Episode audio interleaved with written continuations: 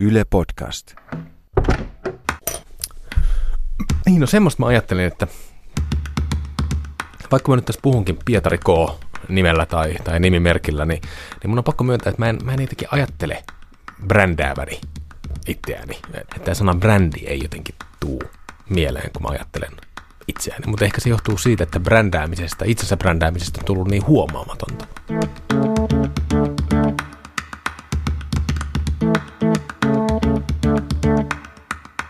Tämä on Pietari Kookavi täällä podcast ja tässä jaksossa puhutaan siitä, miten kirjailijat on itseään brändäämällä pyrkinyt sillottamaan työn ja pääoman välistä ristiriitaa. Mä oon siis Pietari Kylmälä.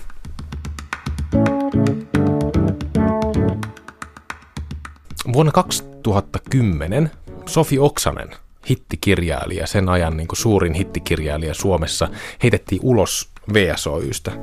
Ja se johtui siitä, että Oksanen oli kritisoinut niin kuin kustantajansa VSOYn resursseja ja, ja työntekijöiden huonoja työoloja ja varsinkin niitä markkinointiresursseja. Se oli niin tietoinen jotenkin omasta brändistään. Mutta silti tämä kustantamon radikaali ratkaisu yllätti kaikki, että miten kustantaja voi ikään kuin antaa potkut kaikkein isoimmalle tähdelleen. Mä olin silloin duunissa täällä Ylellä kultakumeohjelmassa ja niinä, niinä päivinä vuonna 2010 just Sofi Oksanen tuntui, että se voitti joka viikko aina jonkun palkinnon. Se oli jotenkin sellainen yleinen äh, ihmetyksen aihe, että miten, miten joku suomalainen kirjailija voi olla niin menestynyt ja mi- miten se yhtäkkiä saakin sit potkut. Yksi merkki tämän kustantamon niin identiteetin etsinnästä oli se, että Oksasen potkuja oli edeltänyt tämmöinen kiinnostava keskustelu, jossa sanomayhtiön, sen VSOyn omistajan yksi johtaja, Jacques Aikens, oli vaatinut kirjailijoita nimenomaan brändäämään itsensä. Siitä syntyi iso, vähän niin kuin skandaali suomalaisessa kirjallisessa keskustelussa, kirja, kirjailijapiireissä. Kirjailijaliitto lähti, kirjailijat koki nämä ohjeistukset niin epäreiluiksi ja jotenkin kulttuurivihamielisiksi. Eli tämä kuvio koettiin semmoiseksi, että kustanta, kustantamo nyt tässä vaan keskittyy sitten sen niin pääoman kerryttämiseen ja rahan tekemiseen ja kirjailijat jätetään sitten oman onnensa nojaan niin brändäämään omaa itseään ja, ja kirjoittamaan sitten tietysti niitä kirjoja. Ja eihän tämmöinen voi tietysti toimia nykymaailmassa, ei se ole ehkä ikinä toiminutkaan, mutta että oire oli kyllä tosi selvä ja se, se, se oli niin kuin tosi iso kulttuurin muutos, joka siitä, siinä oli niin kuin iduillaan ja, ja jylläämässä.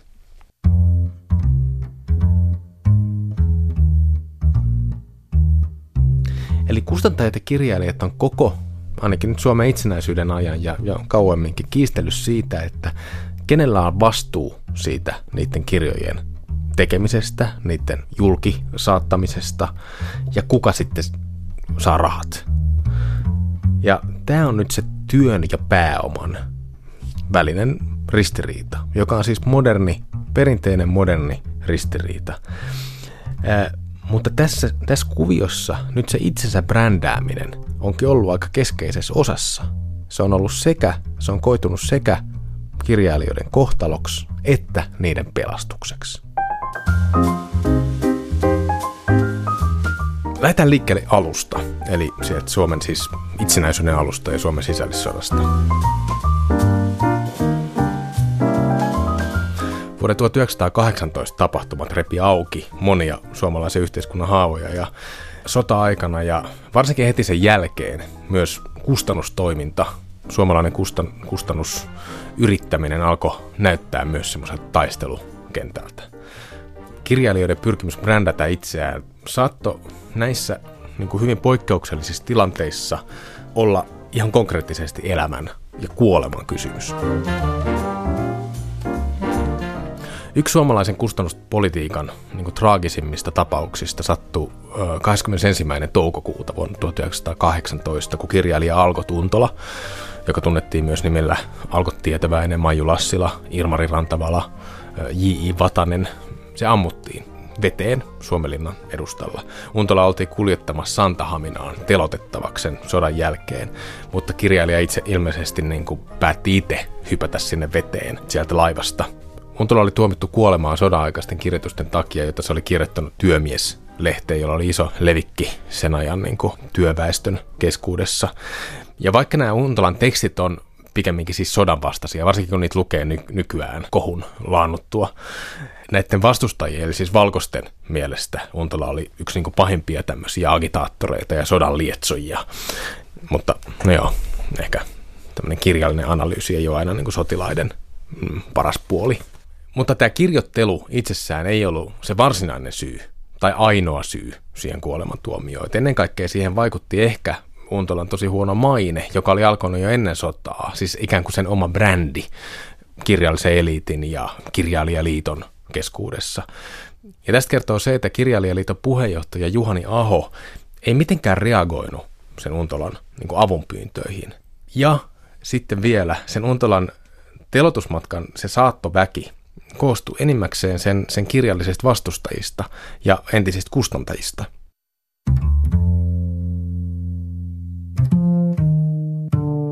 Eli voi niin hyvällä syyllä sanoa, että, että Untolan telotus oli vuoden 1918 niin kuin tämmöinen kustannuspoliittinen tapahtuma. Sen Untolan saattajina sille, sille viimeisellä matkalla kohti sitä Santahaminaa ja telotuskomppaniaa ja joukkohautaa. Siellä oli kirjailijat Kyösti Vilkuna, Toivo T. Kaila, Toivo Tarvas ja Eino Railo. Tämä Eino Railo oli ollut Alko Tuntolan teosten kustantaja vuoteen 1915 asti. Silloin oli riitautunut. Ja Kyösti Vilkuna oli taas muun muassa keksinyt nimen sen Untolan tulitikkoja lainaamassa teokselle. Ja lisäksi siellä vanginvartijana siellä laivalla oli myös nuori Gunnar Björling, siis tuleva runouden uudistaja, suomalainen niin moderni runoilija. Ja on myös arvailtu, että, että saattoko olla niin, että Gunnar Björling oli itse asiassa se, joka ampui Alko Tuntolan. Mutta ei sitä kukaan tiedä. Siitä ei ole mitään todisteita.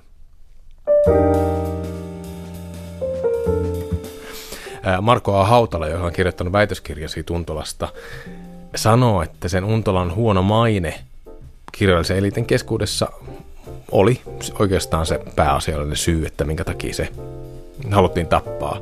Ja jos tätä nyt niin analysoisi työn ja pääoman välisen ristiriidan kautta, niin johtopäätös on se, että et, et, et tässä Untolan tapauksessa business on nimenomaan se, joka jyrää, ja sitten tämä työläiskirjailija ikään kuin vikisee. Ja Untola oli itse asiassa hyvin, niin kuin, se oli tosi tietoinen tästä, tästä asetelmasta. Se halusi lanserata itsensä myös semmoisena kärsivänä ja köyhänä työväenkirjailijana ja harrasti mieluummin palstaviljelyä ja, ja lahjoitti jotain kirjailijapalkkioitaan, kun, kun keräs rahaa itselleen. Lopulta se peli meni niin kovaksi, että se kirjayhtiö halusi periä maksuja niin kuin myymättä jääneistä Untolan teoksista siltä kirjailijalta itseltään. Ja se Untola näki jopa nälkää, kun se maksoi niin kuin ylpeänä ihmisenä, vähän sellaisena marttyyrinä, maksoi niitä, niitä velkojaan sille kirjayhtiölle poltti kaikki silla, siltansa niin kuin takanaan ja, ja siirtyi lopulta Kariston leipiin, Karistokustantamon leipiin. Ja sitten samalla se Untolan herraviha sy, syveni ja sen, sen maine oli mennyttä koko niin kuin suomalaisen niin kuin kirjallisen eliitin, varsinkin sen niin kuin oikeistolaisen kir, kirjallisen eliitin piirissä. Ja sitten tuli sota, kirjalliset rintamalinjat muuttu semmoiseksi niin sodan rintamalinjoiksi ja se kustantaja itse asiassa niin kuin ideologiseksi vastustajaksi.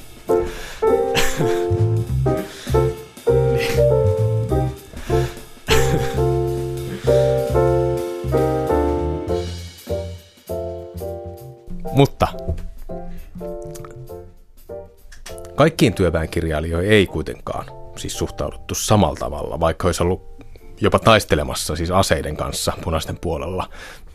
Untolahan oli siis aseista kieltäytyjä oikeastaan, siis pasifisti.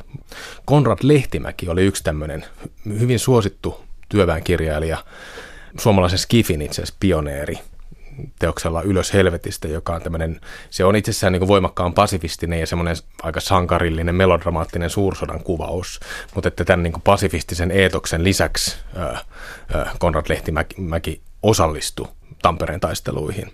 Konrad Lehtimäen veli oli Werner Lehtimäki, punaisten ylipäällikkö, joka oli yksi näistä keskeisiä niin Tampereen taistelujen arkkitehtiä, johtajia. Ja Konrad Lehtimäki tuomittiin sitten kuolemaan osallisuudesta näihin, näihin taisteluihin, mutta se tuomio kumottiin sen takia, että sillä Lehtimäellä oli niin hyvät suhteet Ahoon. Se lähetti Juhani Aholle vankeudesta kirjeen, joka itse asiassa pelasti sen hengen.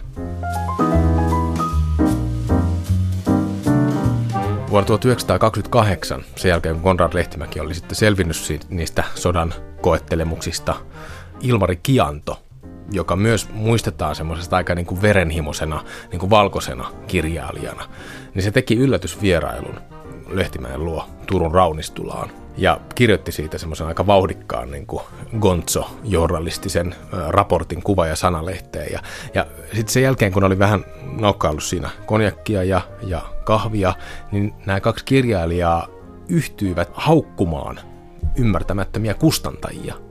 Eli ne vertasi itseään tämmöiseen kahteen niin pystykorvaan, jotka, jotka räksyttää kuusen latvas istuvaa oravaa, joka on siis se kustantaja, niin että sininen synnyinmaa kaikuu. Eli elämä oli palannut ikään kuin normaaleihin uomiinsa, koska kustantajan haukkuminen on vaan hauskaa silloin, kun, silloin, kun sitä voi tehdä ikään kuin hyvässä seurassa konjakkilasi ääressä tai kahvikupin ääressä.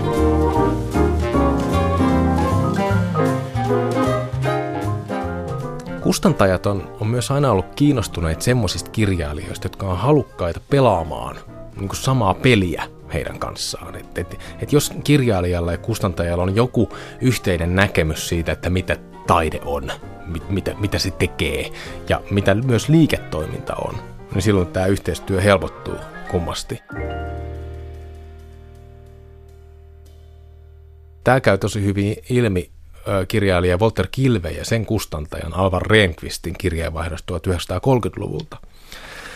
Et silloin kun Walter Kilpi tarjosi tätä jättimäistä alastalon salissa teostaan julkaistavaksi, se, se tuntui niin kuin epä, en ehkä epätodennäköiseltä, mutta vähän sellaisen niin kuin epävarmalta hankkeelta, koska se oli jotain semmoista kirjallisuutta, mitä Suomessa ei ollut ikinä, niin kuin, sillä, sillä ei ollut mitään vertailukohtaa. Se oli outo kirja. Mutta Kilpi onneksi osallistui sen niin omilla neuvoillaan sen teoksen julkaisuaikatauluun ja markkinoinnin ja, ja jopa niin graafisen ulkonäön ja, ja, ja, ja ruotsintamisen suunnitteluun. Ja sitä ruotsintamista itse asiassa tämä kirjailija rahoitti myös niin omasta pussistaan seuraavina vuosina. Eli se kilpi ymmärsi, että, että sen on niin tärkeää laittaa itsensä likoon koko siinä julkaisuprosessissa. Se oli mun mielestä aika ujo. Se ei halunnut hirveästi esiintyä julkisesti, mutta se, se ymmärsi, että sen on pakko päästä niin kuin yli siitä, että se esiintyminen on, on vaan niin kuin järkevää sille kirjailijalle markkinointiponnistelujen ja kirjan menestymisen kannalta tärkeää.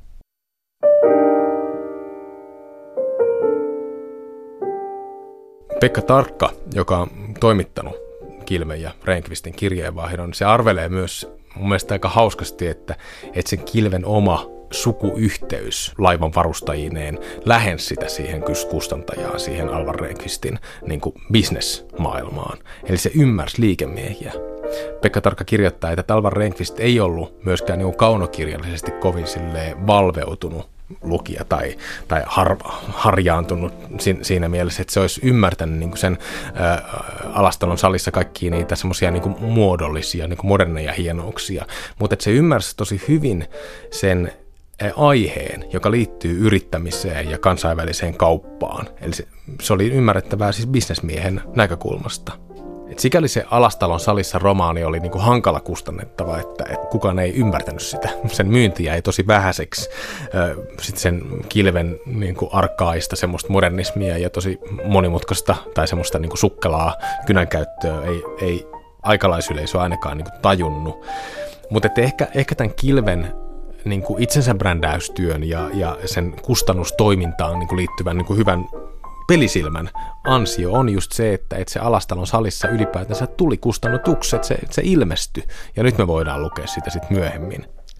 Eli, eli sitä työn ja pääoman ristiriitaa ei ole silloin, kun sekä kirjailija että kustantaja on niin kuin samassa veneessä ja keskittyy ainoastaan siihen kustantamiseen, eli, eli niiden kirjojen maailmalle saattamiseen, niiden, niiden olemassaolon mahdollistamiseen.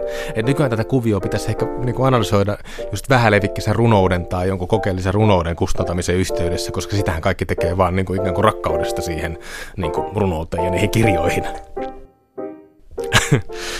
Rauhoitutaan. Aina kun puhutaan vähälevikkisestä runoudesta, niin tulee innostuttua. Mutta, mutta et, et, 2000-luvulla tämä niin kuin itsensä brändäämiseen kiteytyvä identiteettipolitiikka, näin, miten tämä jargonhan kuuluu, just nämä, nämä sanat on tämmöistä niin 2000-luvun business-jargonia, poliittista jargonia, mutta se on pal- paljossa velkaa sille Alko Untolan esimerkille itse asiassa.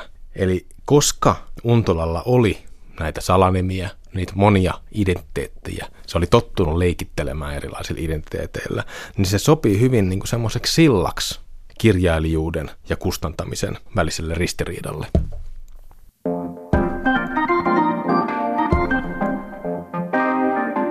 Silloin kun se Jacques Aikens 2000-luvun, 2010-luvulla halusi, että, että kirjailijalla olisi niin yksi brändi, niin se oli jo se oli jo vähän vanhanaikainen. Se ei ollut ehkä lukenut Alkot Untolaa tarpeeksi, koska kun Untolalla näitä brändejä ja omia identiteettejä, eli siis brändejä oli ainakin seitsemän, niin se pystyi vaihdella niitä niin kuin mielensä mukaan. Ja myös mä ajattelin jotenkin sillä tavalla, että, että taisi niin kustantajalle unelmatilanne, että se pystyisi aina niin kuin kohdentamaan sen ö, tietyn nimimerkin, sen tietyn niin kuin kirjailija-identiteetin aina niin kuin uudelle kohdeyleisölle ja näin. Siinä, siinä mielessä semmoinen niin markkinointi ei enää olisi niin kuin erillinen osa kirjan elämää, vaan se olisi olennaisesti kirjoitettuna jo siihen, siihen kirjan olemassaoloon ikään kuin. Kun nyt seitsemän vuotta myöhemmin tarkastelee tätä vuoden 2010 VSOY-kohua, niin ei voi olla jotenkin ihmettelemättä sitä, että miten paljon maailma on muuttunut koska nykyään itsensä brändääminen ei herätä kirjallisuusmaailmassakaan, niin kuin ei mu- muussakaan maailmassa, se ei herätä intohimoja, tuskin edes huomiota kovin paljon. Isolle osalle kaikista kirjailijoista on ihan hyväksyttävää olla kertomassa omista teoksistaan vaikka kirjastoissa tai messuilla tai antamassa haastatteluja aikakauslehtiin, bloggaamassa omasta elämästään ää, internetissä. Eli huomiotalouden opit on, on otettu osaksi sitä niin kuin omaa kirjailijoiden omaa kirjailu, kirjailijakuvaa niin itse asiassa tosi hy- lyhyessä ajassa. Ja kustantajat on tietysti tyytyväisiä silloin, kun kirjojen markkinointi helpottuu. Kirjailijoiden ja kustantajien välinen suhde on aina ollut silleen monimutkainen, että, että samalla kun se kir- kustantaja on kirjallisuuden ikään kuin mahdollistaja, niin ne kirjailijat kokee sen suhteen usein aika epätasa-arvoisena ja jopa niin kuin riistävänä nykyäänkin siinä on vielä hassu piirre se, että kun ajattelee niin kuin vanhanaikaisesti, että, että, että kustannusbisneksessä tapahtuu, tämä pätee tämmöinen niin työn ja pääoman välinen ristiriita, siitä huolimatta, että usein se kustannustoimittaja on se ainoa palkkatyössä oleva henkilö siinä kuviossa. Että se kustantaja ja, ja kirjailija, ne on usein yrittäjiä tavalla tai toisella. Mutta onneksi siellä on kuitenkin sitten se palkkatyöläinen siellä välissä, joka sitten mahdollistaa sen, sen koko transaktion, sen koko niin kuin, kuvion. Eli huomiotalouden oppien implementoinnin myötä työn ja pääoman ristiriita on liudentunut 2000-luvulla, itsensä brändäämisestä on tullut huomaamatonta.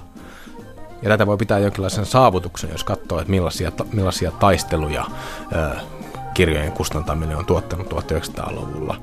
Et vielä kun kirjailijoille taattas kaikki ne erilaiset brändi-identiteetit, mitä ne todellisuudessa tarvisi eri tilanteisiin, niin sitten asiat olisivat aika hyvin. Eli me tarvitaan toisin sanoen enemmän brändejä kirjailijoiden käyttöön.